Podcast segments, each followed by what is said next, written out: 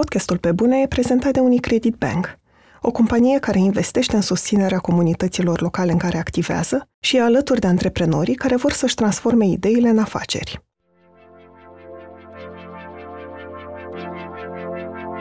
N-am avut până atunci niciun moment de pauză.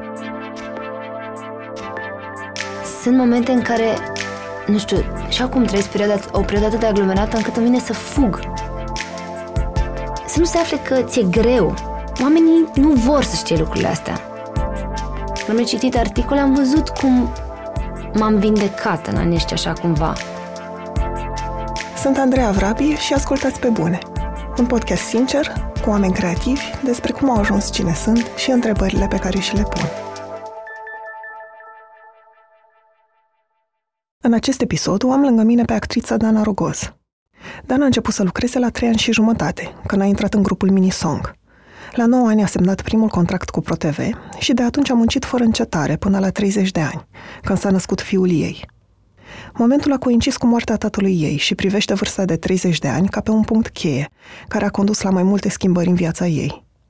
Pentru că a simțit că televiziunea nu-i mai oferă nicio provocare, a decis să se concentreze pe teatru și film, deși asta înseamnă că nu mai are aceeași siguranță financiară, pentru că rolurile sunt puține și multe dintre ele țin de șansă.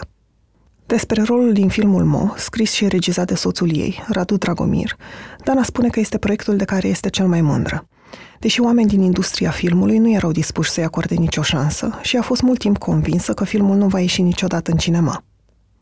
Chiar dacă muncește de zeci de ani, are în continuare numeroase momente în care se îndoiește de ea și simte că nu este o actriță suficient de bună. Pentru că, spune Dana, cu toți am fost crescuți cerând confirmări și validări exterioare și ne este greu să ne autoevaluăm. Bună, Dana! Mă bucur să te în studio. Bună, și mă bucur. Povestește-mi puțin despre Mo. Cum a apărut ideea pentru film?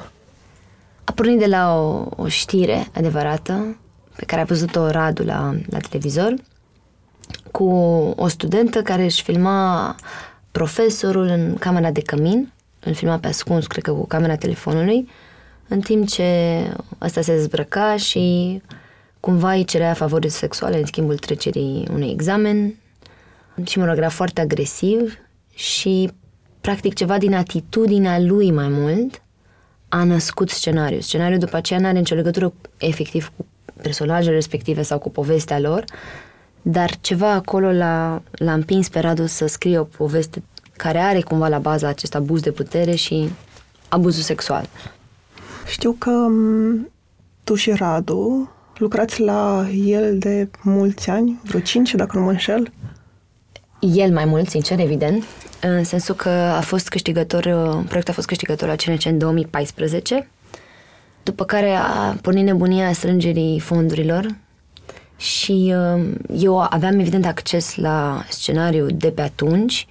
Uh, el a scris în minte cu mine și cu Răzvan Vasilescu și uh, tot așteptam, adică cumva câștigasem primăvară, aveam senzația în, în optimismul meu incurabil că noi în septembrie gata, vom filma, adică pe atunci grija mea că Vlad tocmai să născut era, vai, dar cum în o să... În 2014. Vai, dar cum o să rezolv situația asta cu alăptatul, mă gândeam, adică aveam complet alte probleme. După care, a, nu, stai că nu acum în toamnă, stai că în primăvară următoare, stai că nu acum în primăvară, stai că în toamnă următoare. Și am filmat abia în 2017 și uh, am crezut efectiv că nu o să-l mai facem niciodată sau că oricum nu o să mai fiu eu sau că ceva se va întâmpla pentru că de la 28 de zile cu o anumită firmă de producție, casă de producție, am ajuns la 13 zile plus una tehnică, mă rog, dar în principiu hai să zicem două săptămâni, cu o altă casă de producție care practic și-a asumat acest uh, demers, care de fapt a salvat filmul, pentru că într-adevăr nu exista buget, dar ne-am asumat cu toții că putem duce la bun sfârșit a proiectul ăsta într-o formulă super restrânsă, lucrând uh, fără să ne uităm neapărat la, nu știu, la overtime sau... Adică am zis, băi, hai să-l facem. Dacă noi credem în asta, hai să-l facem. Și culmea e că pe platou nu am simțit nici faptul că e prea puțin, nu știu cum, parcă ne-am mobilizat că, bă, asta e. Și mai există multe alte filme chiar. De curând, uh, asta Climax al lui Gaspar Noe, tot în două săptămâni a fost tras, deci nu e asta neapărat un reper. Uneori poți să tragi două luni și să nu iasă nimic. Așa, iar noi n-am simțit presiunea asta, mamă, că uite, dacă, am, dacă mai fi avut. Dar altfel acolo pe set a fost, a funcționat cumva parcă a curs așa atât de bine încât ne era și cumva teamă că poate, băi, poate ne scapă ceva. Ceva e în regulă, știi că după tot, adică complicat a fost până am început efectiv, nu știu, repetițiile pentru filmare. Că am și repetat mult, am repetat uh, o lună, ceea ce înseamnă mult pentru un, un film. Sunt foarte mulți regizori care preferă să lase totul proaspăt, să se întâmple lucrurile acolo. Noi nu ne permitem asta. Adică nu ne permiteam chiar să venim așa și hai să vedem cam tu ce, tu ce spui, eu ce spun. Nu, n-am repetat la nivel de mișcare. Nu am mers în decor și am zis tu la replica asta te vei muta dintr-un punct în altul. Dar la nivel de text îl dădeam în fiecare zi, aproape, aproape repetam aproape ca la teatru. Și dădeam textul cap-coadă așa, și uh, așa, așa a funcționat. Și uh, Asta zic, deci a, a pornit de acolo, nici nu știu ce întrebare a fost, dar eu m-am lansat deci în discuție. atât, cam asta era Da, da, asta zic, a fost mai greu înainte decât după ce am început. Și apoi iarăși a fost greu după ce am terminat filmările, senzația că va rămâne pe un DVD pentru mine și familia mea. Cam așa am simțit, mi se părea că suntem zero în lumea asta, că nu o să ne bage nimeni în seamă, pentru că Radu era la debut, el a avut în perioada facultății un circuit festivalier așa destul de bogat, a fost premiat cu filmele lui, cu scurtmetrajele studențești la Carlo la Tel Aviv, la Angers, în fine, adică și cumva toată generația avea așteptări de la el la momentul respectiv, dar a intrat în televiziune și televiziunea te fură ai senzația că intri un an, doi și până la urmă trec mulți ani, apoi a renunțat la televiziune și a trecut practic printr-o perioadă de detox efectiv, adică a simțit nevoia să se curețe, mai ales la nivel de scenariu, de multe mecanisme, mai ales în scris ale televiziunii în care trebuie să explici lucrurile, să revii asupra lor, totul să fie foarte clar, spectatorul să nu aibă niciun dubiu și să nu facă nici mare efort când stă în fața televizorului. Și uh, abia după, după a scris, uh, a scris scenariul ăsta. Și de zic, a fost, a fost un proces lung. Într-un interviu, cred că pentru El nu tace, spuneai uh-huh. că um, pentru tine e cel mai... e proiectul de care ești cel mai mândră din punct de vedere profesional. De ce? Tocmai de asta, de fapt. Tocmai pentru că nu am cedat, cumva. în sensul că eu astăzi veneam și eu din altă lume oamenii mă asociau cu un anumit tip de produs. I-a fost greu lui Radu să mă propună pe mine, deși scrisese cu mine minte producătorilor și în general industriei, cumva era încurajat să aleagă pe cineva, o actriță care are deja mai multă experiență în zona asta de, uh, de film, care l-ar putea ajuta pe set mai mult, deși real și eu și Radu știam că încrederea pe care ne purtăm unul altuia e e cel mai bun lucru, de fapt. Adică, efectiv, aveam senzația și eu și el pe set, am avut amândoi senzația asta că nu există niciun alt om care să creadă mai mult în noi decât, adică, mă rog, în raportul ăsta. Adică asta ne legare, încrederea în celălalt. El avea mai mare încredere în mine ca actriță decât aveam eu în anumite momente, iar eu în el ca regizor și scenarist, adică practic ca autor acestui film. Dar, pur și simplu, anumite percepții, anumite prejudecăți, oamenii nu toți aveau disponibilitatea să mă vadă neapărat în teatru sau să sau să-mi acorde acea, această șansă. Și e o meserie de șansă. Adică probabil că niciun alt regizor, în afară de Radu, nu mi-ar fi dat rolul ăsta. Așa, așa este realitatea, adică eram perfect conștientă de asta. Și tocmai pentru că știam că e o miză foarte mare, aproape că venea să fug, să zic, nu, nu, nu vreau să te dezamăgesc. Adică nu e că mie sau nu mie iese mie. Eu pot să, poate pot să trăiesc fără asta. Adică eu mi-am, m-am liniștit cumva că fiecare are un drum și că uite, la mine asta a fost drumul și zic, dar tu ești la debut, tu trebuie să-ți faci un film cu care să convingi oamenii și poate ne întâlnim la al doilea proiect și poate nu vreau să fie și asta o miză suplimentară, să mai ai pe mine în grijă cumva sau... Și a zis, nu, ăsta e filmul nostru, așa am pornit. Amândoi, într-adevăr, avem ceva de demonstrat. Amândoi ne întoarcem după mulți ani din televiziune și vrem să spunem povestea asta și credem în ea și așa vreau să o facem. Și asta zic, e un sentiment de mândrie și de împlinire dincolo de... Adică l-am avut din momentul în care am terminat filmările, înainte să... aștept orice fel de reacție din partea publicului, din partea celorlalți. Că l-am văzut eu la mine acasă, singură, pentru că n-am vrut să am alți spectatori, când s-a terminat am zis, păi, am făcut chestia asta. Am dus la bun sfârșit proiectul ăsta. Asta, asta, a fost, asta a fost mândria. Și și la TIF, când s-a proiectat prima oară în avantpremieră la TIF Cluj, deși eram extrem de emoționați, și eu, și Madalina, și Radu, și așa, cumva încercam să ne încurajăm unul pe altul și ziceam, băi, hai să ne bucurăm că e. Știi? Că, uite, se vede pe ecran, apropo și de faptul că credeam că nu o să ajungă nicăieri și că nu cunoaștem pe nimeni și că nu o să ne susțină nimeni și că de acolo lucrurile s-au legat. Am fost, uh, am avut premiera internațională la Sarajevo. În fine, filmul și-a găsit un agent uh, afară, mm, urmează să fie distribuit în multe teritorii, alte festivaluri, adică dintr-o dată, așa parcă iarăși, cumva, vezi, același roller coaster. A fost înainte, a fost greu, a fost nu știu ce, am filmat mult mai ușor decât am fi putut anticipa. Apoi iarăși a fost un moment de la de gata, l-am filmat și ce? Crezi că doar asta era important să-l filmăm?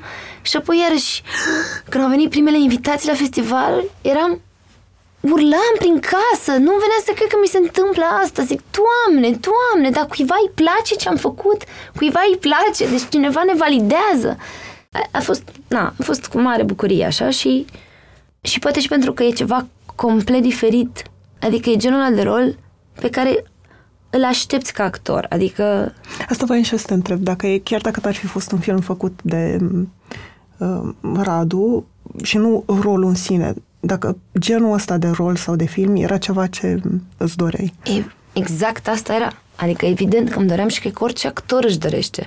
Efectiv și structura personajului și evoluția lui. Adică toți actorii își dorește ceva să experimenteze, să aibă ocazia să joace, joace nu neapărat ceva ce le e la îndemână. Apropo de rolul ăsta de mo, nu mi-era la îndemână. Nu e neapărat pe structura mea, sigur că există, există furie în mine, există toate, există cumva și le-am, le-am scos, am, am, le-am căutat. Dar altfel eu sunt un om care în viața de zi cu zi cultivă o atitudine pozitivă, încearcă să se uh, mobilizeze, să de fiecare dată, să treacă peste orice, să... Așa, mă rog, așa m-am autoeducat, probabil. Uh, ori personajul ăsta era cumva în plin, plină revoltă și și când am citit prima oară scenariu, nu nu i-am auzit vocea pers- personajului. Știi, se întâmplă uneori să citesc un text și chiar dacă poate la prima lectură nu am in- efectiv intenți, toate intențiile sau habar n-am, adică nu sunt neapărat acolo 100% în personaj, dar îi aud vocea, nu știu cum, adică îl, îl cunosc, îl simt, îl știu. La Mo era așa complicat, nu știam cumva de unde să o apuc. Pe, pe anumite porțiuni o înțelegeam, pe alte mi se părea că are frânturi prea mari sau... Și am lucrat la multe, multe detalii, adică am îmbogățit multe lucruri care nici nu se văd, multe lucruri pe care le-am discutat și care pe mine m-au ajutat foarte mult. Foarte mult. Repet, fără să fie neapărat explicate publicului. O mulțime de detalii, de la muzica ei, care este fapt muzica lui Radu. Am fost împreună la concert la Green Day înainte de filmări sau multe lucruri, detalii, nu știu, un ceas pe care îl poartă și care e cumva ceasul tatălui ei și care, repet, nu e niciodată explicat acel detaliu, dar care pentru mine conta și care de fapt era ceasul tatălui lui Radu. Deci, mă rog, tot fel de chestii de astea personale pe care le-am adus cumva și care, care ne ajutau. Mă rog, și a fost, a fost procesul frumos, frumos, în esență. Adică așa, cum îți dorești ca actor. E un film despre abuz de putere și abuz sexual și mă întrebam care a fost momentul în care ți-ai dat seama că hărțuirea sexuală și abuzul fac parte, într-un fel, din viața oricărei femei, într-un fel sau altul? Te gândeai la asta înainte? Cred că foarte expus am fost în perioada liceului, probabil hărțuirilor, să spunem așa. Cred că oricine a mers cu autobuzul, nu știu, din generația noastră, are povești.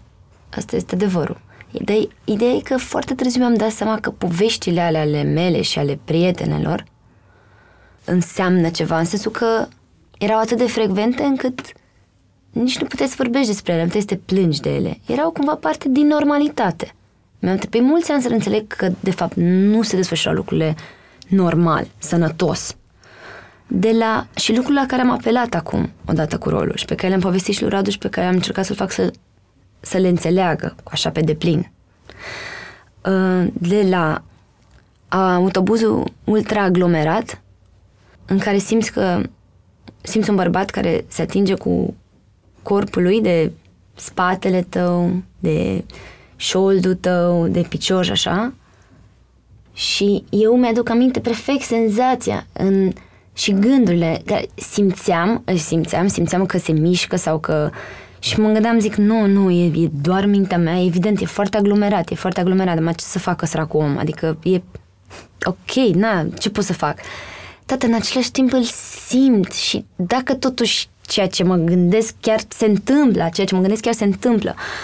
Și în același timp nu știam că am acest drept să mă întorc să zic te rog, poți să te dai doi pași mai încolo că nu-mi place sau nu mă simt confortabil.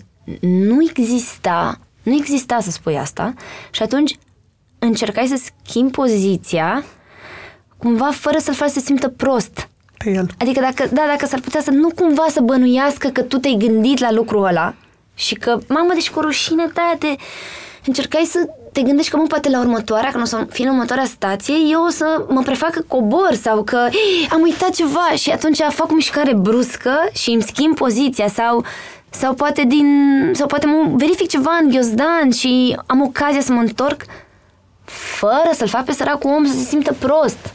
Îmi aduc aminte lucrurile astea sau am avut parte de o altă experiență. La un moment dat, un tip, cred că aveam vreo 16 ani, așa, eram tot în, în uh, autobuz și stăteam pe un scaun, era un autobuzul mai gol, așa, era pe undeva pe după masă și stăteam pe scaunele care sunt pe roată, știi? Și cumva stăteam cu tălpile așa într-o parte, Țin minte că purtam niște cizme, li se, le, li se spunea bucuria piticului, era o cu talpă groasă. Era în perioada în care îmi doream să fiu sexy. Asta e un adevăr. Știi că e un moment în liceu în care, băi, am, eu am experimentat asta. Voiam să fiu sexy, că asta mi se părea că e cumva asta era trend, adică nu știu, asta, se, asta ți se cerea. La vârsta aia. La vârsta respectivă. Să fii atrăgătoare. Mă rog, și stăteam acolo și mă uitam pe geam și stăteam cu picioarele într-o parte și la un moment dat aud un zgomot. Hâși, hâși, hâși. Și când mă întorc, tipul de lângă mine îmi freca talpa. Cu palma, așa. Și ți minte că prima oară am scos o replică care n-avea, n-avea niciun sens, practic. Am zis, e talpa mea. Deci, pentru că a dat bloc așa, efectiv, deci creierul meu s-a blocat în momentul ăla. Nu înțelegeam de ce îmi freacă piciorul. Era un soi de...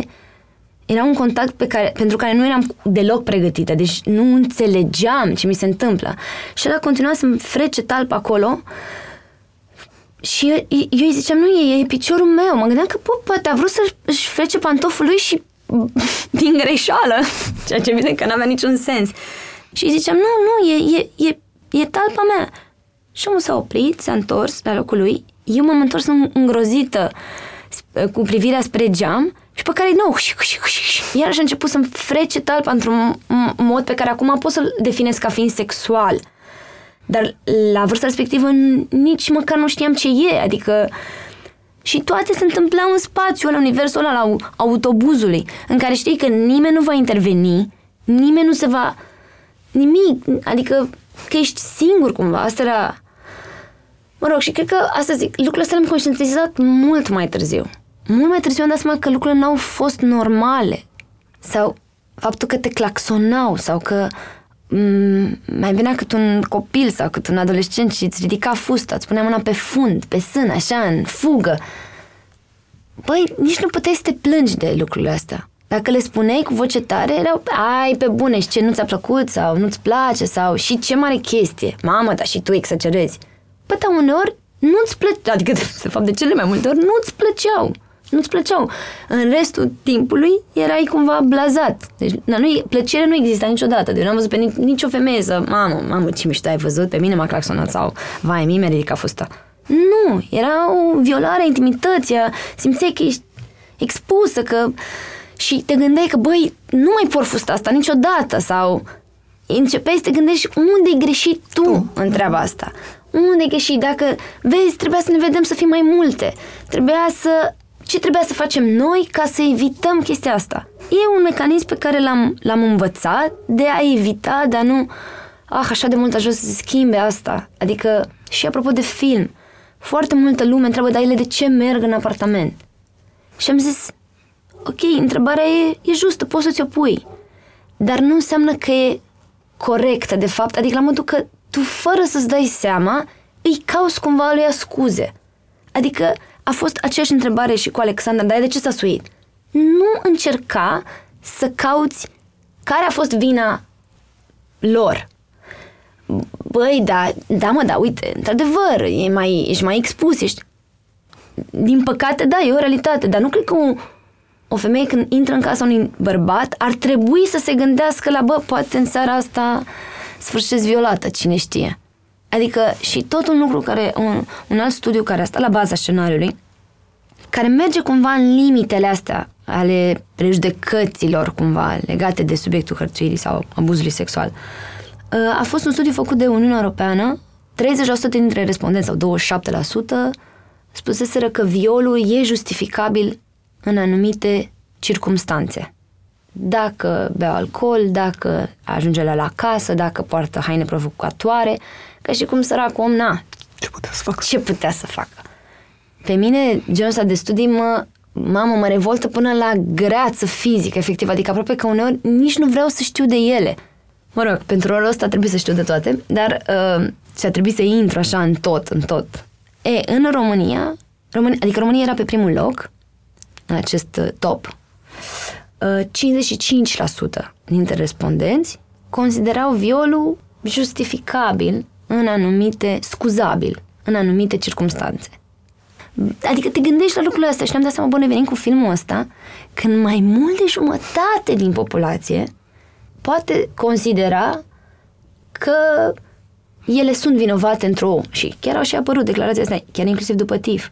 Sunt niște victime, asta a fost citatul, victime, vino, victime vinovate, victime vinovate oricum, pe mine iarăși, iarăși creierul îmi dă bloc, niște victime vinovate care până într-un punct primesc ce au meritat.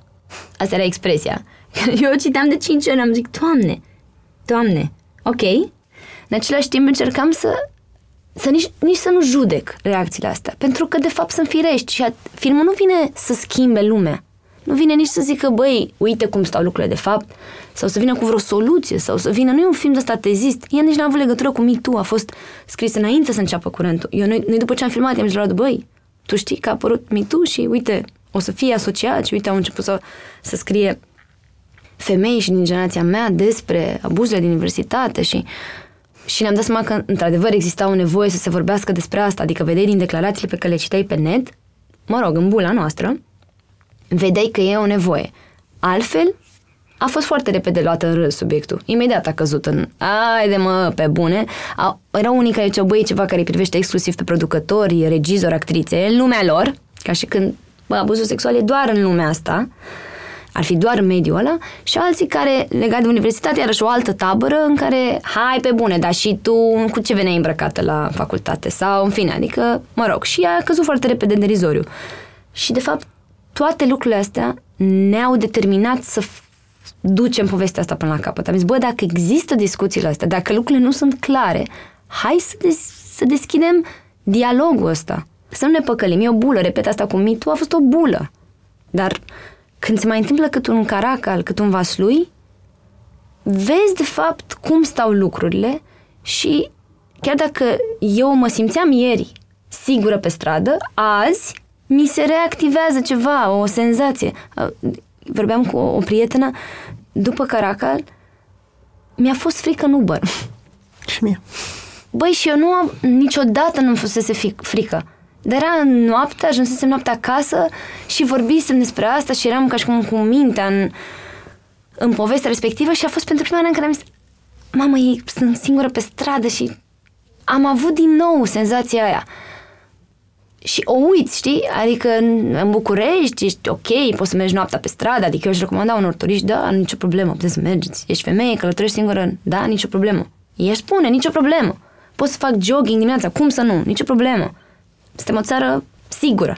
Și apoi te lovește cât, cât o știre de asta și zici, mamă, băi, și vezi cum gândesc oamenii. Adică, ca așa cât un dement psihopat e o incidență, să zicem, în, pe orice naționalitate, orice țară, un netlic, poate să fie cât un psihopat odată la. Dar mai grave mi se par reacțiile din afară. Ale mi se par mai când vezi că de fapt o, o problemă de fond, așa, de... Cumva personajul ăsta la, la final cred că asta simte cel mai tare, că se simte singură. Simte că nu are nicio șansă, că, că societatea nu o să o ajute, se simte vinovată, se simte umilită, se simte simte că cineva i-a tăiat complet aripile într-un moment al vieții în care, știi, cred că cu toți am trecut, mai ales prin facultate, prin el.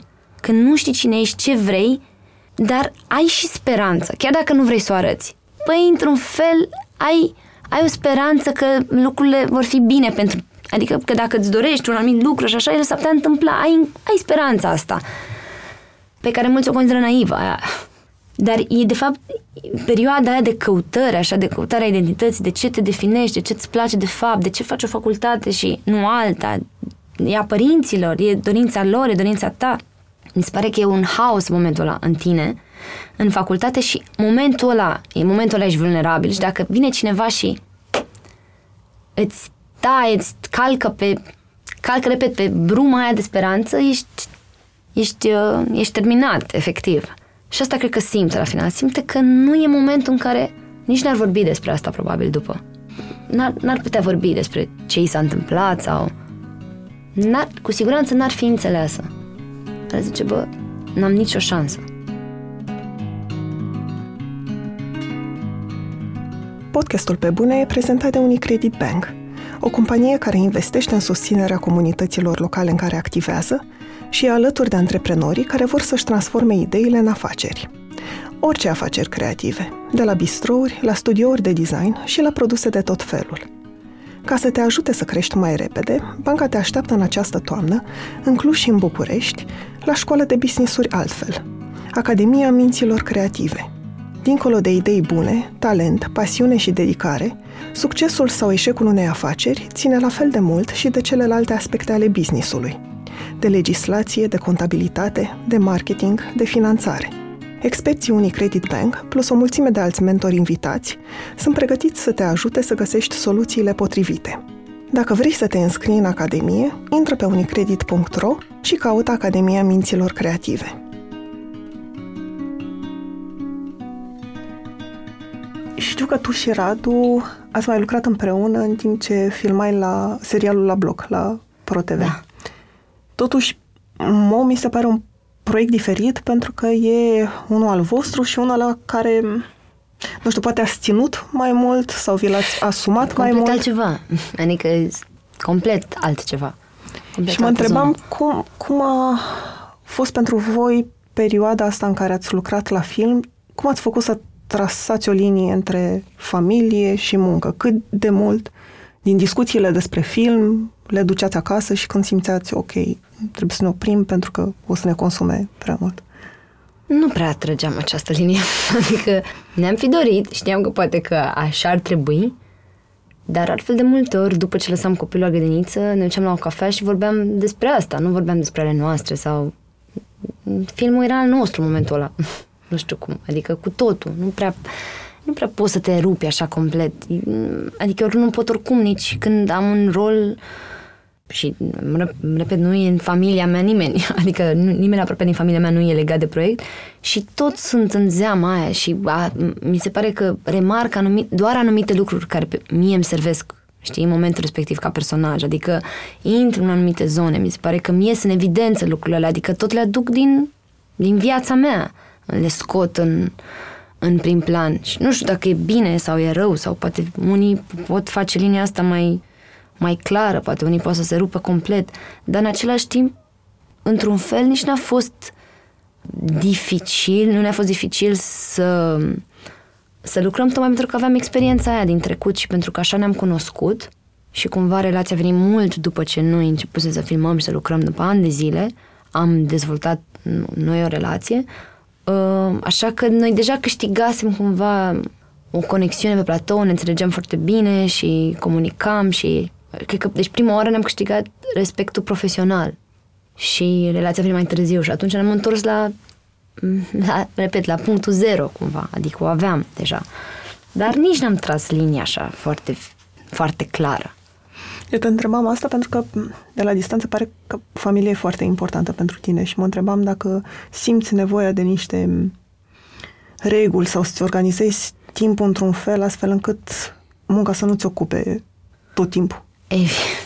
Evident că îmi doresc asta. Evident că îmi doresc asta, dar în perioada respectivă, în perioada filmării, de exemplu, al celor 13 zile, um, nu, nu îmi permiteam să am un timp cu Vlad sau, adică mă duc aproape că a fost, băi, e ca și cum am, am, trebuie să ne rupem pentru că trebuie să fim cu totul acolo. Dar astea sunt situații excepționale. Ai unul, adică s-a întâmplat odată la nu știu câți ani să avem acest proiect. Dar uh, altfel, Doamne, aș fi minunat dacă aș putea, aș putea să, de exemplu, să-mi închid telefonul la ora sau mail la ora 5-6 când iese copilul de la grădiniță și să le explic clienților că lucrez în online că, băi, acum eu mi-au copilul la grădiniță și restul timpului vreau să fie al nostru, al meu și al familiei mele. Nu există lucrurile astea și eu, iarăși, n-am știut să pot să pun limite. N-am știut, învăț, învăț. Încep, adică după 30 de ani am făcut niște schimbări așa importante. Uh, am început să spun nu, am început să refuz anumite proiecte, mă simt vinovată în continuare că refuz. Mai ales, ah, mai ales dacă sunt... Uh, am foarte multe cereri de asocieri uh, în scopuri caritabile, foarte multe. Le alea mi-e cel mai greu să spun nu. Le alea mi-e cel mai greu. Mi se pare că, băi, aș putea să ajut și nu o fac. Sau dacă spun nu. Și atunci, de ce mai multe ori, mamă, ce puțin în perioada sărbătorilor de iarnă, sfârșesc de multe ori plângând că în fiecare zi prezint un eveniment sau strâng niște bani sau mă duc undeva, mai știu ce, la, la, la, și mă trezesc că dar n-am cumpărat cadouri, dar n-am făcut nimic, dar n-am stat, n-am făcut bradul, dar de ce nu, de ce nu stau cu Vlad, de ce, adică, dar în același timp nu e lupta asta mine, dar da, pe și ce, stai acasă, stai tu liniștită? Ah, e, nici cum nu e bine, nici cum nu e bine. Dar, mă rog, învăț lucrurile astea, probabil că au fost uh, Adică schimbările astea în viața mea au fost influențate de maternitate în sine, adică odată ce am devenit mamă am început să prioritizez altfel lucrurile și să conteze mai mult anumite lucruri și asta cu familia nu există, adică nu contează nimic altceva real. Adică și de film și da, e minunat, mă simt extraordinar. Am avut la 33 de ani cel mai bun an din viața mea, adică un an al împlinirilor și asta în primul rând profesionale, că pe astea le tot aștepți așa și cumva le construiești așa, altfel familia e tot timpul, dar e tot timpul, o, nu știu cum să zic, cea mai, cea mai importantă miză. Dar asta zic, deși ai împlinit și așa, când tragi linia, nici nu contează. Nici nu contează. Când ajungi acasă și ești cu al tău, cu copilul tău și cu partenerul tău și așa, nu mai există nimic altceva. În fine, că ziceam că aceste lucruri, aceste schimbări în viață au fost datorate maternității, și uh, pierderii tatălui meu, care s-a întâmplat când eu aveam 29 de ani, exact când se împlinesc 30 de ani. El a murit la 60 și a murit brusc așa, când Vlad avea 10 săptămâni, eram destul de... nu știam prea bine dacă să mă bucur de Vlad, dacă să-l plâng pe tata, era așa o chestie, un an de zile a fost foarte, foarte greu pentru mine. Adică nu știam dacă e bine să mă arunc în chestia asta cu Vlad sau e normal să-mi trăiesc, știi, pierderea tatălui, nu știu, eram așa. Dar ideea e că am avut mai clară percepția morții și cumva destul de apropiată, adică nu știu cum. Când îți moare cineva foarte apropiat la o, o anumită vârstă, vârsta aia devine reperul. Și eu făceam 30 când el a murit la 60 și mi s-a părut ok, gata. Am luat-o în sensul invers. Am luat-o, ok, cealaltă jumătate a vieții. Ce facem? Sigur, poate să se întâmple mai repede sau poate să se întâmple mai târziu, n-ai cum. Dar ideea e că a fost mai, mai clară limita, așa, finalul a fost mai clar, mai, bă, se oprește. Și cred că asta au fost, uh, au fost cele două schimbări majore în viața mea care au pornit o reacție așa în lanț, adică atunci am simțit că m-am schimbat real, așa, adică și apropo de cine sunt, ce vreau, care sunt limitele, restul am fost destul de mult purtată de val, așa. Știu că ăla a fost momentul în care ai decis și să faci mai multe proiecte de teatru. Da, eram... uh, Deci, să zic că născusem pe Vlad și am început să repet, cred că când el avea vreo șase luni, un text, uh, jurnalul Adam și al Evei, l-am repetat cu Dana Dulescu mai întâi, care era Adam, după care a venit și Eugen Gheman, regizorul, repetam undeva destul de aproape de casă, ca să pot să alăptez, să, mă rog, probleme de actriță mamă, de gestionare așa a lucrurilor. Um, Cei din televiziune mă așteptau în continuare să mă întorc. În momentul în care plecasem, aveam o, pre- o emisiune la Vreo TV Internațional și, mă rog, le spusesem că nu știu când mă întorc și să nu pună presiunea asta pe mine, că n-am avut, n-am avut până atunci niciun moment de pauză. Practic, de la de când am venit la, la ProTV, am semnat contractul pro la 8 ani, dar Abracadabra a început când aveam 9 ani și până la 29 de ani n-am avut niciun moment, niciun moment de pauză. Deci 20 de ani am fost a lor, adică tot timpul. Și când am în copilărie și așa nu aveam vacanță, aveam concediu, dacă aveam. Sau habar n-am, adică chestii cumva absurde, știi, aproape. Și nu mi-a fost rău, adică nu vreau să mă plâng. Dar, în același timp, în facultate am avut la un dat în anul întâi un moment în care am zis vreau să nu mai fac seriale, vreau să fac o pauză, că vreau să experimentez, să văd cum e și altfel, vreau să am momentul meu de, uite, apropo de Mo, să am momentul meu în care să văd, să fiu cu colegii mei în facultate, să stăm până noapte târziu, să nu am filmare la nu știu ce oră și să să, să am lumile astea tot timpul paralele. Voiam, mă rog, voiam să pun un, o pauză și să mă dedic așa cu totul unui alt, unui alt fel de viață. Cel puțin așa mi imaginam eu că lucrul ar fi altfel. Dar nu exista, adică nu se putea întâmpla asta. Odată că nu mi-au dat, nu mi-au dat această opțiune și de la mână, ea nu era realistă. Adică eu nu puteam să neg toată istoria pe care o văzusem până atunci. Și eu am obișnuit cu gândul că nu, ok, nu, nu trebuie să șterg ceea ce am făcut până acum și să pretind că de mâine sunt o anonimă și gata. Bă, uitați, uitați ce a fost. Acum vreau și eu să experimentez chestia asta, să, să vă surprind, să vă, știi, pentru prima oară să vă arăt cum sunt sau... Nu mai există asta. în cazul meu nu mai avea cum să mai existe. Foarte rar. Apropo de asta, Răzvan Vasilescu a fost probabil singurul profesor care nu mă știa de dinainte și pentru mine a fost o mare bucurie că era un om care mă privea pentru prima oară, care puteam să spun un text pentru prima oară, fără să aibă așteptări nici bune, nici rele. Era pentru prima oară. În fine, și deci n-am avut atunci pauza, și, dar am avut-o odată cu maternitatea și oamenii m-au și înțeles atunci. Și după ce am luat pauza asta, m-am întors în teatru. M-am, zic m-am întors nu pentru că făcusem mare teatru atunci înainte, adică făcusem, terminasem facultatea și jucasem puțin în anii studenției și efectiv spectacole de final de facultate și după aceea mă întorsesem la seriale și iarăși mă luase valul și eram dimineața până seara în bufte și așa. Dar zic că m-am întors, în, ideea e că m-am întors cumva la, la generația mea mai mult.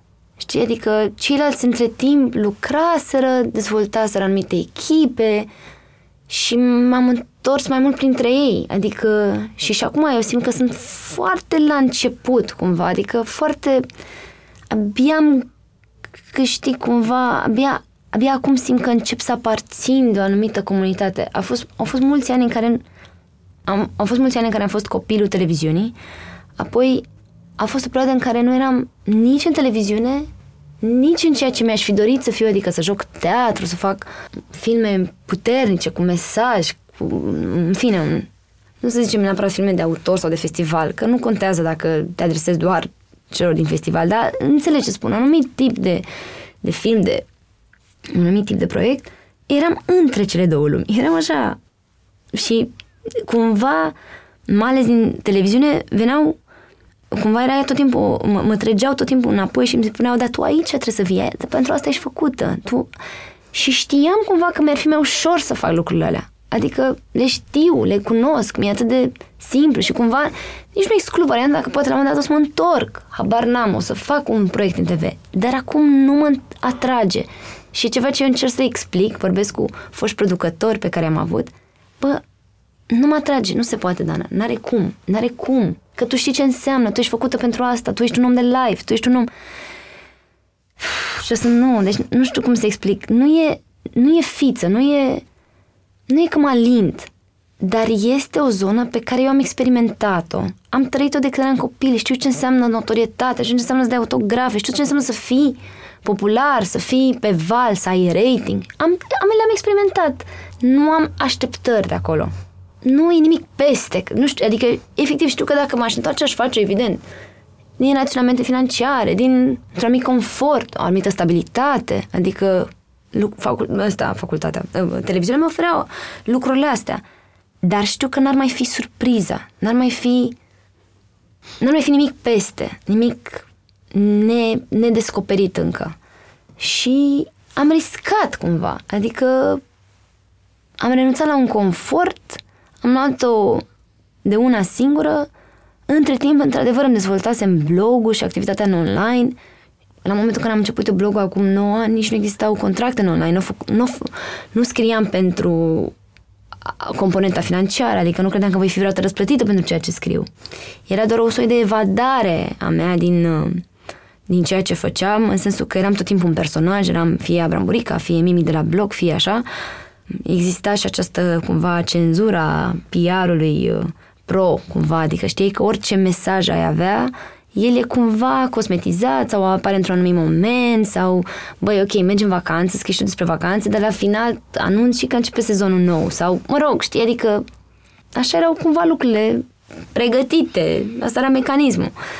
Și blogul mă oferă ocazia să scriu fără să Bă, și mă, mă și gândeam, oare ei citesc ce scriu eu pe aici sau, știi, șefii mei, nu mai există, eu putem să dau enter și exact ceea ce voiam să spun e, ieșea în online. Și uh, deci asta nu o făceam pentru bani și nici mi se pare și ridicol să crezi că poți să ai o meserie din asta, adică și, și acum accept cu greu ideea, bă, da, se întâmplă.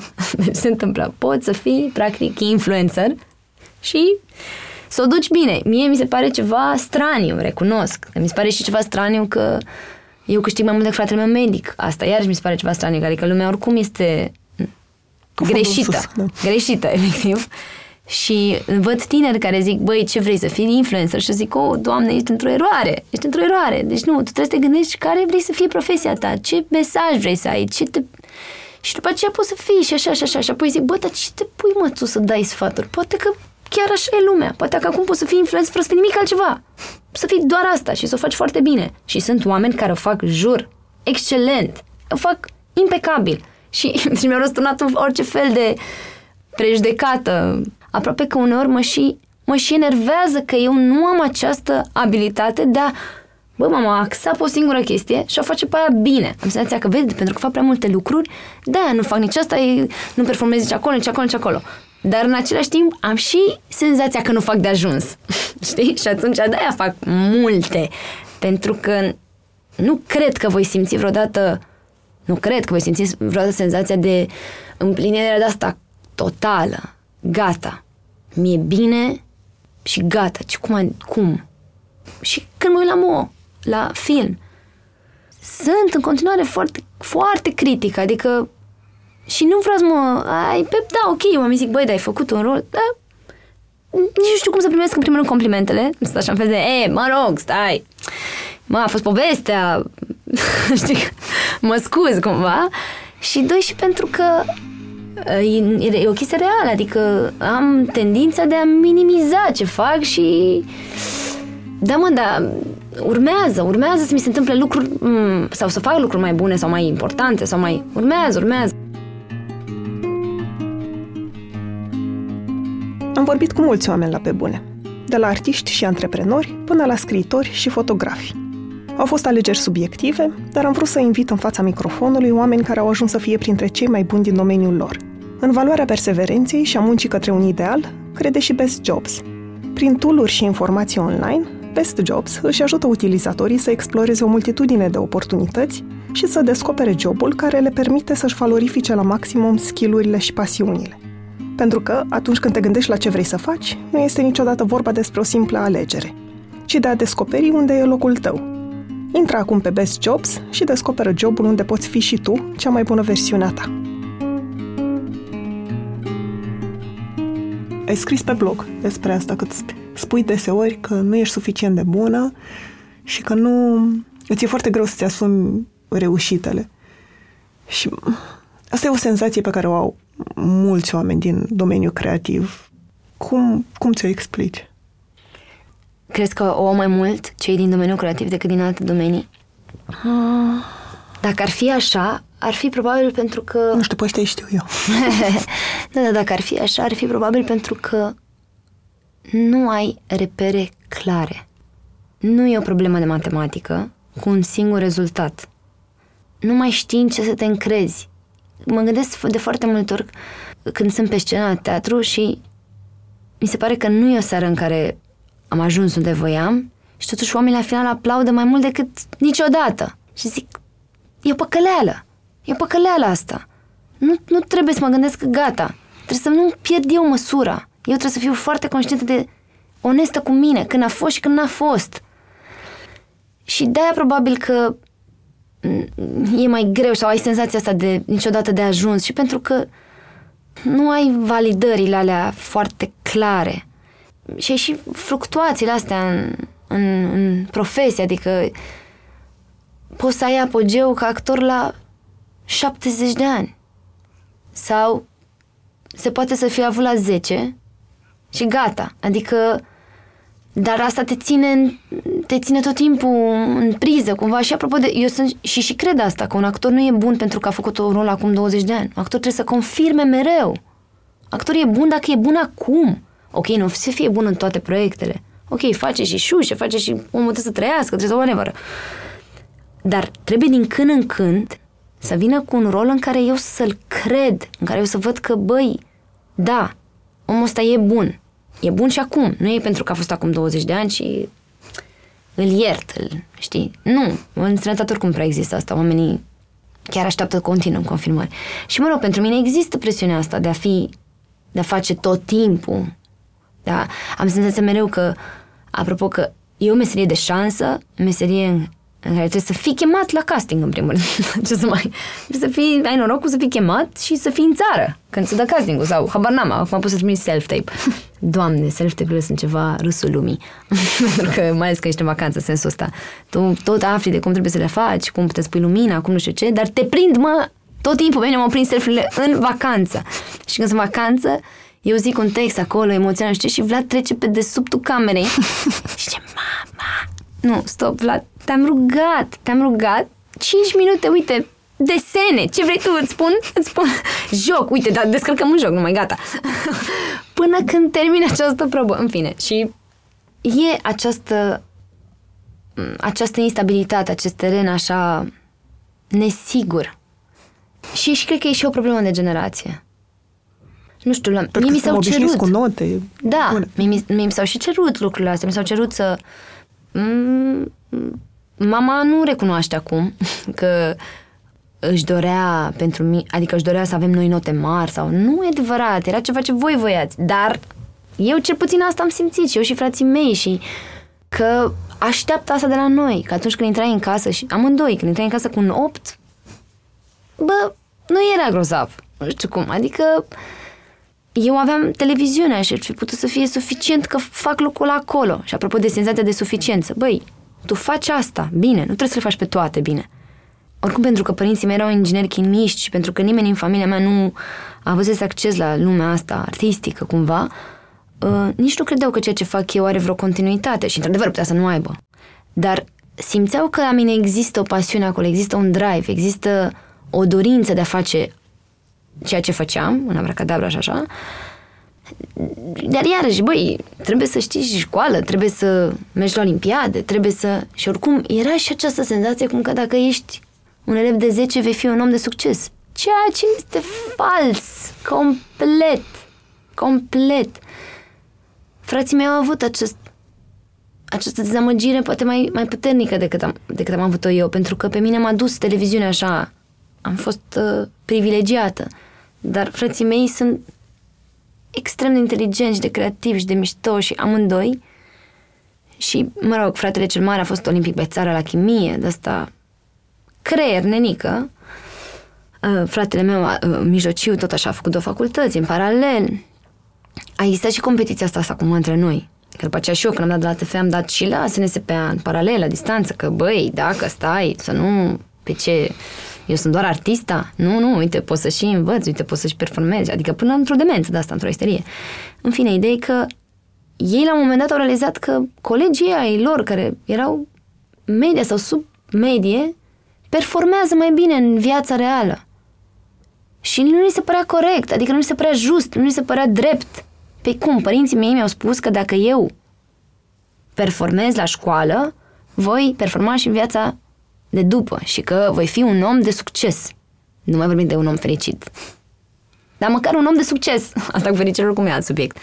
Bă, dar măcar să ai, știi, un, un, un job pe măsura competențelor tale măcar. Adică, și repet, după aceea vine fericirea dacă e satisfăcut, dacă nu, dacă așa. Și nu s-au întâmplat lucrurile astea și a fost groaznic de frustrant. Și asta zic, cumva ne-au crescut această, această miză foarte mare de a face foarte mult încât aproape toți trei am trăit senzația dezamăgirea că noi nu vom schimba lumea. Cam atât de mare era presiunea. Adică așteptam de la noi să avem un destin foarte special. Un destin care va schimba lumea. Băi, tot așa Andrei, care era, uh, deci care e medic acum, probabil că tot pe la 20-30 de ani, a, a realizat că el nu va schimba lumea, nu va inventa ceva, nu va fi un cercetătorul ăla despre care iase. Nu va fi el. și dezamăgirea a fost groaznică. A fost probabil cu o depresie majoră. Dar ca să înțelegi cam ce standarde ni se puseseră. Mult, mult prea mari și atunci probabil că de-aia niciodată nu o să fim nu o să fim complet satisfăcuți. Și văd, și orică el, Andrei, fratele care a ales medicina într-un final, cred că el are acum cele mai mari satisfacții. Odată că a avut un soi de resetare, care este minunată, pe care vă dau ca rețetă, el și-a dat seama, ok, la un moment dat nu o să schimb lumea, dar la finalul vieții aș vrea să ies pe plus. Ceea ce mie mi se pare, mi s-a părut, ah, zic, chestia asta, chestia asta aș putea și eu, și eu să o fac.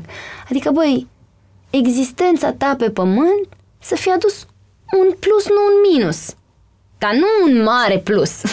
Adică, bă, măcar la final, bă, a contat. Adică ai făcut puțin mai mult bine decât rău. Atâta doar, să ieși puțin pe plus. Adică dacă te gândești doar la asta, e mult mai ușor de acceptat. Are și bucuria asta că ajută oamenii, mamă, care, pe care eu...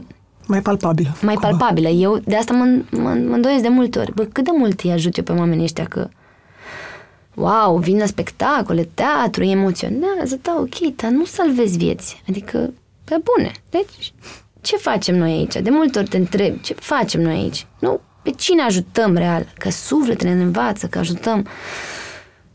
Da, nenică, dar uite, ăsta totuși poate să te salveze de la moarte, practic.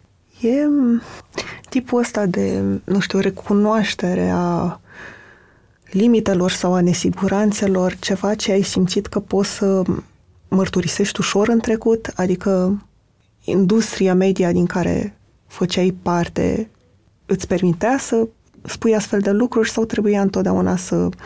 E genul de loc care te încurajează să ai încredere în tine, să arăți că ești vulnerabil, nu se face, nu dă bine.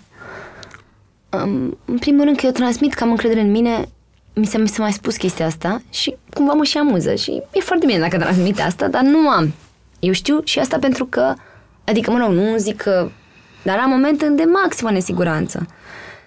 Dar oamenii, de fapt, de multe ori asociază încrederea din sine cu vorbitul în public, de exemplu, care este o păcăleală. E asta se învață, vorbitul în public. Chiar eu am, am învățat să fac asta pentru că am început de mică și pentru că, mă rog, dar încrederea în mine e alt subiect. Acum mai mulți ani, într-adevăr, lucrurile stau puțin diferite, în sensul că am această amintire, dacă mi se făcea rău, de exemplu, pe platou sau aveam acest obicei de a leșina și de oboseală și, în fine, tensiune mică, habar n-am, dădeau calciu, dulce, știi cum era, dădeau lucruri, mă rog. de era, băi, să nu se afle. Dar ce să nu se afle? Să nu se afle că ți-e greu. Sau oamenii nu vor să știe lucrurile astea. Porneai de la premiza asta că oamenii nu vor să știe că lucrurile sunt... că ajungi greu la ele. Adică ajungi cu greu la o reușită. Părea că nu oamenii nu vor să cunoască acest adevăr. Și în același timp, a, chiar dacă acum cumva oamenii vorbesc mai, mai ușor despre uh, insecurități, despre vulnerabilitate, despre momente dificile, de multe ori am, am reacții de genul uh, de ce o faci? De ce o faci? Ce vrei? Vrei Atenție. Vrei atenție, nu? Adică vrei să fii iubită, profiți de anumite drame, de familia ta, spui anumite chestii și mă, mă blochează. Mă gândesc dacă, bă, poate chiar, poate chiar e ceva în regulă cu mine, poate chiar am nevoia asta și nu mi-o recunosc, știi? Poate că mă întorc în terapie, știi? Și zic, băi, e, e greșit că vorbesc despre asta, dar, dar în același timp există anumite momente, uite, de exemplu, și la teatru mi s-a întâmplat după proof, apropo de repere, că ok, după spectacolul proof, oamenii aplaudă sau poate să pară o cronică bună, dar mi s-a întâmplat la o anumită seară să ies după spectacol și era o fată care plângea foarte, foarte tare.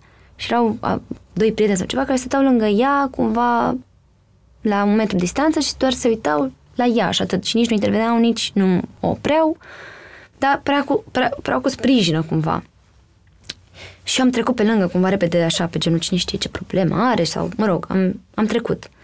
Și întâmplător, poate sau nu, în aceeași seară primesc un mesaj pe, pe Instagram, pe mesaj privat, de la un, o tipă care fusese în public și care îmi povestea, îmi zicea că, băi, n-am știut despre ce e vorba. Adică nu cunoșteam subiectul piesei, nu știam... Mă rog, în piesă, în personajul meu, e într-o, într-o depresie după moartea tatălui, cu care are în continuare un dialog, adică pe care îl aduce cumva în viața ei, chiar dacă el uh, e, e mort deja de o săptămână, în fine, și... Și persoana îmi scrie, tatăl meu a murit acum, un, o, o, acum o lună și eu n-am putut să plâng. De când a murit, N-am putut să plâng deloc, nici la mormântare, nici toată luna asta, nu puteam să plâng. Și am venit în seara asta la spectacol și fără să știu despre ce o să fie vorba, am început să plâng și nu m-am mai oprit și îți mulțumesc. Îți mulțumesc că s-a întâmplat asta. Ei, și când, eu când scriu sau când vorbesc despre anumite lucruri care, da, sunt, sunt super intime și îmi dau seama că mă expun foarte mult și că poate fi foarte greșit interpretate anumite lucruri și dar am senzația că vorbesc pentru un singur om. Nu vorbesc pentru o mulțime de oameni. Eu îi spun lucrurile unui singur om, unui prieten. Adică mi imaginez că vorbesc cu unui prieten și da, e o confesiune, poate fi o descărcare, dar eu am încrederea că ar putea ajuta, nu știu cum, ar putea pe un om să-l ajute într-un moment greu, cum a fost această situație abia atunci am, am simțit că înseamnă ceva. Că așa mai citești poveștile marilor actori, cărora li se întâmplă lucrurile astea și zici, wow, da, uite, așa contează. Dar mi s-a întâmplat mie într-o seară și chestia mi-a dat așa un sens, cumva. M-a, m-a ajutat, cum am zis, bă, poate că merită tot ce facem noi aici, știi? Uite, vezi, dacă e un om, înseamnă că merită. Și așa e și cu poate tot acest curent, tot această mișcare care se formează acum, oamenilor care vor să spună lucruri personale, care nu se mai feresc, e din dorința de a atinge nu pe toată lumea, ci pe ăia care chiar au nevoie de asta. Mă rog, așa, am stat, am stat de multe ori și m-am gândit pentru, pentru ce o fac sau... Și și pentru... Și, și, și pentru ca, tine terapeutic? Păi probabil că este. Este. Dar e periculos. E, cui spui? Repet că nu-i spui unui terapeut, nu-i spui unui om pregătit să primească mesajul. Tu o arunci, mai ales în online, o arunci în neant, așa. Și trezește câte unul care vine și, nu știu, mi s-a întâmplat. Scriu ceva despre tata, scriu de două ori pe an. Culmea e că o, o scriu și de motive complet iraționale, de genul că, bă, cred că ar fi plăcut sau de-astea, care nu au un sens, efectiv. Dar scriu în ziua în care a murit și în ziua în care a fost ziua lui. Practic, cele două aniversări cumva, știi, cumva încep să îl sărbătorești cumva și la moarte, e ceva, mă rog, bizar, dar așa se întâmplă. În fine. Și atunci scriu și atunci, de fapt, mai mult și un exercițiu al meu, așa vreau, și am început să recitesc anul ăsta, că au trecut totuși 5 ani, când am citit articole, am văzut cum m-am vindecat în anii ăștia așa cumva și că am, am acceptat sau... Adică în primele texte chiar pe care le scriam în ziua respectivă cu nodul în gât sau plângând sau habar n-am, era mult mai multă furie și, și am, vedem așa pe măsură ce treceau ani că accept cumva. Și să zic, tu scrii lucrurile alea și te expui așa, ești foarte vulnerabil în momentul ăla și spui lucruri extrem de intime și și apoi cineva, nu știu, zice o prostie sau habar n-am sau știi, te jignești așa sau nu știu, sau uite, ai greșit acolo, ai mâncat o literă.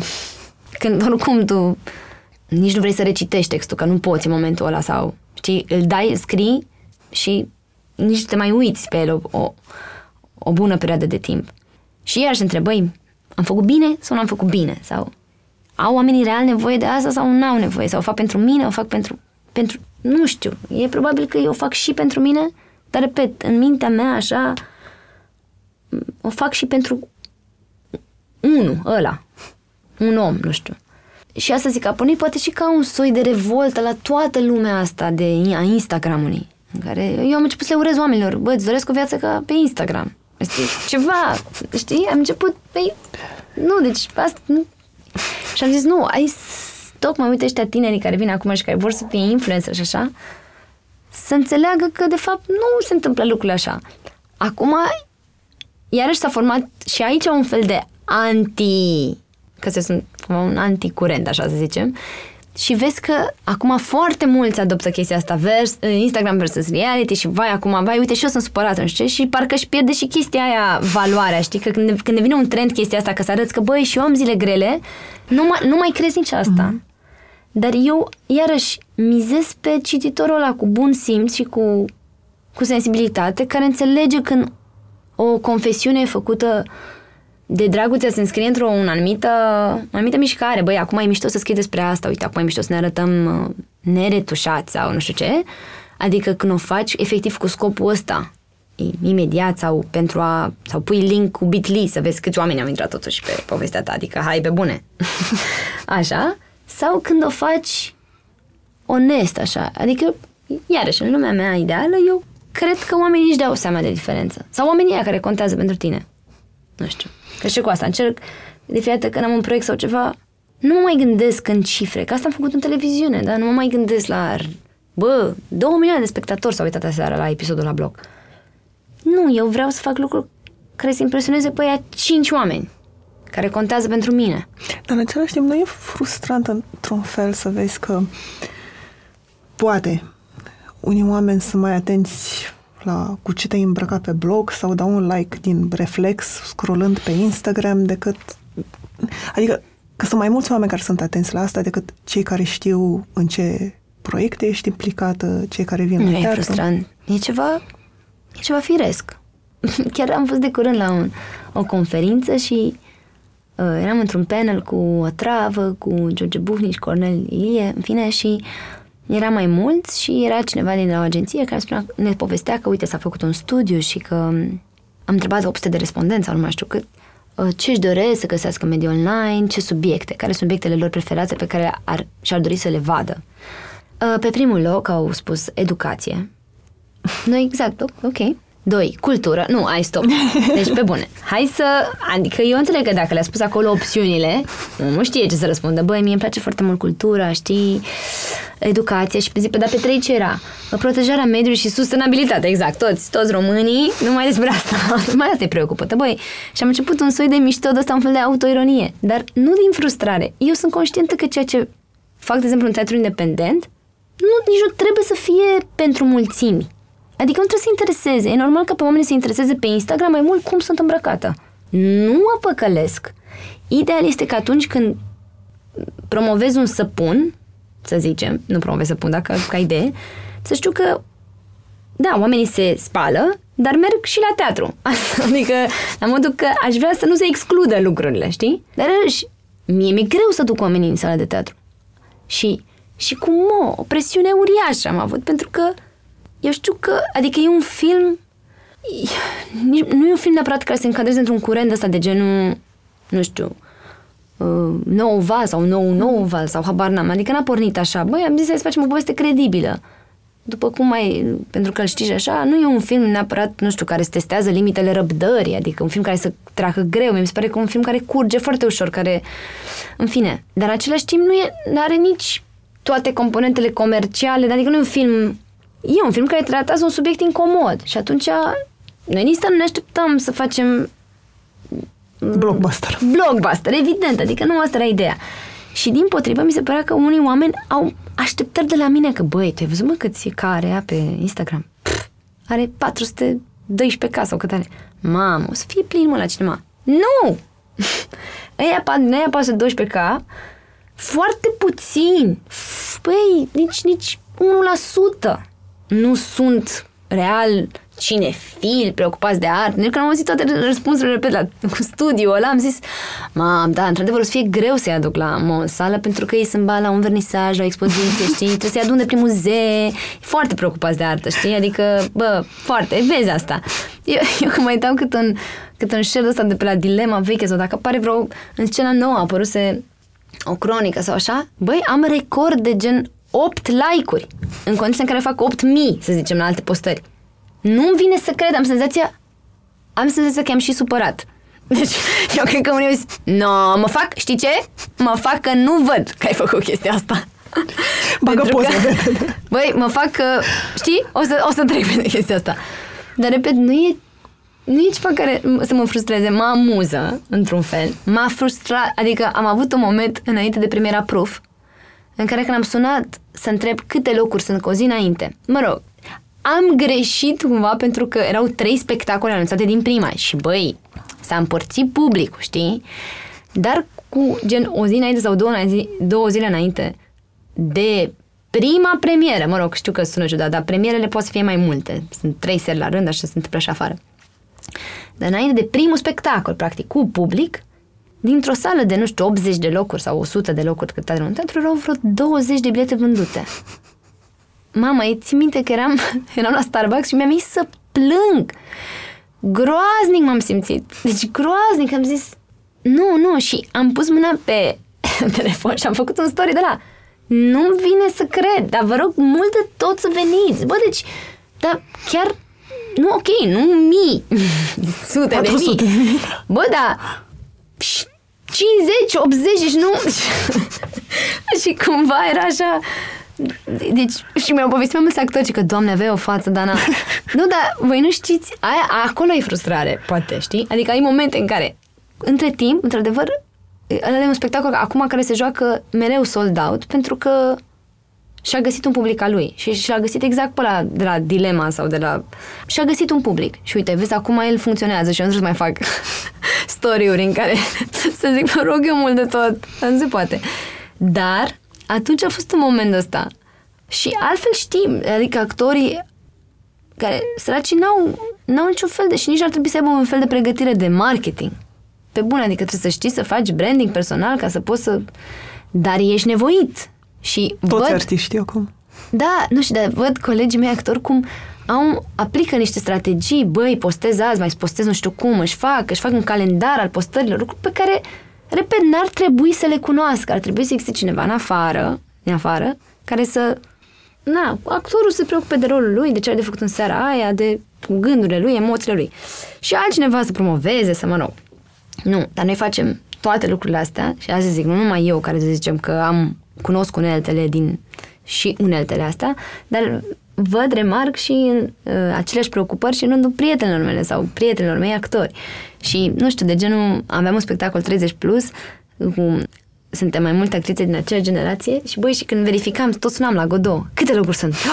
Oh, oh băgați, bă, băgați, băgați promovare. Și la un dat, mamă, gata, scot, scot artileria grea, îl bag pe Vlad. Puneam o poză cu Vlad, că știam că aia cu Vlad prinde și la acolo, acolo, la quote, Vlad vă invită la spectacol, știi?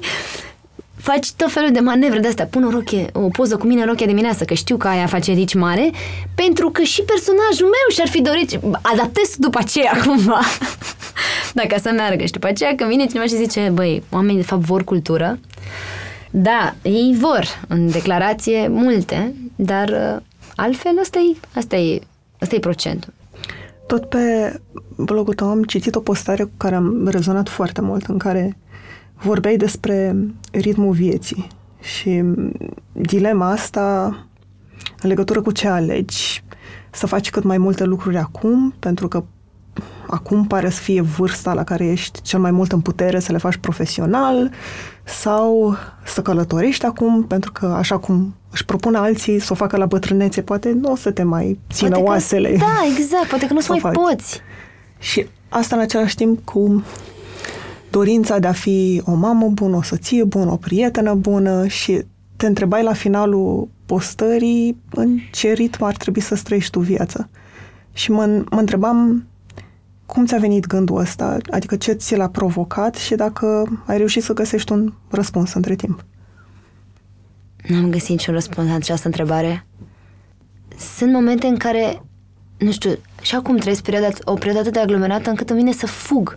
Mm, nici nu vreau să mă uit la telefon sau la, să deschid laptop sau îmi vine efectiv să fug sau îmi vine să dorm și să zic că o să mă trezesc în, într-o zi în care nu o să fie chestia asta, nu o să fie programul ăsta, nu o să fie, nu o să fie viața pe care o am ceva, deși mă bucură, dar la un moment dat mă depășește.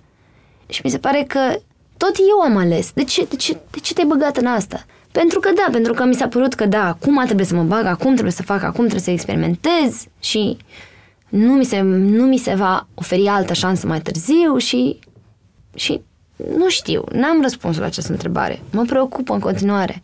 Nici nu cred într-un downshifting de la pe rețetă așa. Băi, nu mă imaginez că mă retrag undeva în munți și trăiesc, nu știu, cultivând roșii. Nu mă văd. Nu mă văd așa. Adică ar fi o păcăleală, ar funcționa un an sau habar, nici un an ar fi mult. Nu, dar la modul că iau pe foarte mult zicând, mamă, m-aș vrea să mă mut în Thailanda, nu știu ce, pentru că ei două săptămâni alea pe an în care ajung în Thailanda sunt foarte, foarte fericiți și liber și trăiesc cu puțin bani și zic, mamă, vreau să mă mut, să am o casă în Thailanda. Dar ei nu se gândesc că vine musonul, de exemplu. Știi? Și cred că agitația asta și ritmul ăsta este datorat tocmai lipsei de siguranță. Adică am avut reperele astea în, în familie, da? Adică mama mea se întorcea la ora trei jumate acasă și avea același, aceeași, același ciclu, adică în fiecare zi se întorcea, gătea, făcea lecții, adormea la știri. Cam asta era. Uh, așa, iar tata venea mai târziu, mânca, nu știu ce, nu făcea lecții sau făcea lecții doar în situații de urgențe, doar în situații de maxim urgență, în fine. Dar vedeai, aveai traseul ăsta, clar.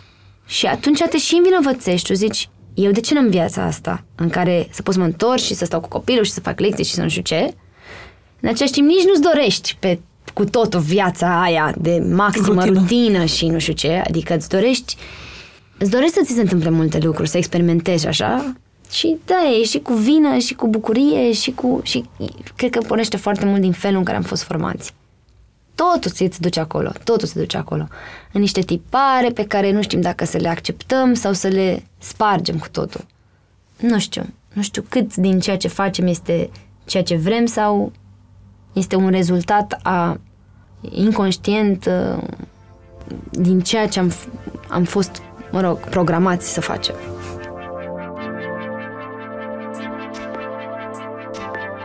Mulțumesc că ne-ați ascultat! Pentru mai multe episoade, mergeți pe SoundCloud, iTunes, Spotify sau în orice aplicație de podcast folosiți. Pe bune este un podcast produs de Dor, editor de sonet e Horia Baldea, tema muzicală e compusă de Alex Turcu, asistent de producție e Alina Șincu. Nu uitați, dacă v-a plăcut episodul, dați-l mai departe, ca pe bune să ajungă în căștile cât mai multor oameni.